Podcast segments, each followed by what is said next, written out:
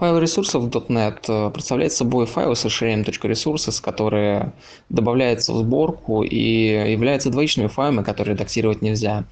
Они компилируются из файлов с расширением .resx, э, которые создаются автоматически с помощью IDE, либо создаются вручную э, при добавлении в проект элементов типа файлов ресурсов.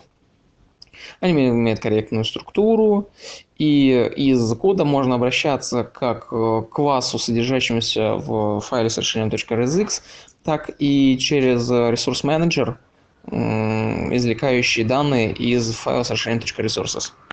Сборки бывают как и основные, так и подчиненные. В основной сборке находится исполняемый код, а также файлы ресурсов для языка по умолчанию. В подчиненных сборках э, есть только локализованные ресурсы.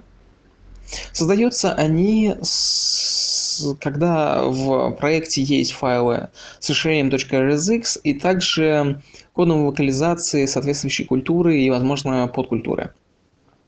Э, при компиляции будет автоматически создан подкаталог с названием культуры и подкультуры, а в нем уже будет подчиненная сборка, тип например, app resources DLL.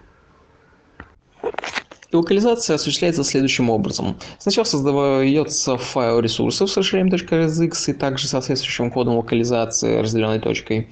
После этого создается соответствующая сборка в подкаталоге, и в процессе запуска приложения платформа выясняет, выясняет язык текущей операционки, и при каждом обращении к менеджеру ресурсов Платформа ищет соответствующую локализацию.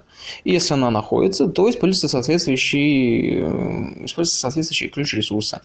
Если же она не находится, то используется главная сборка.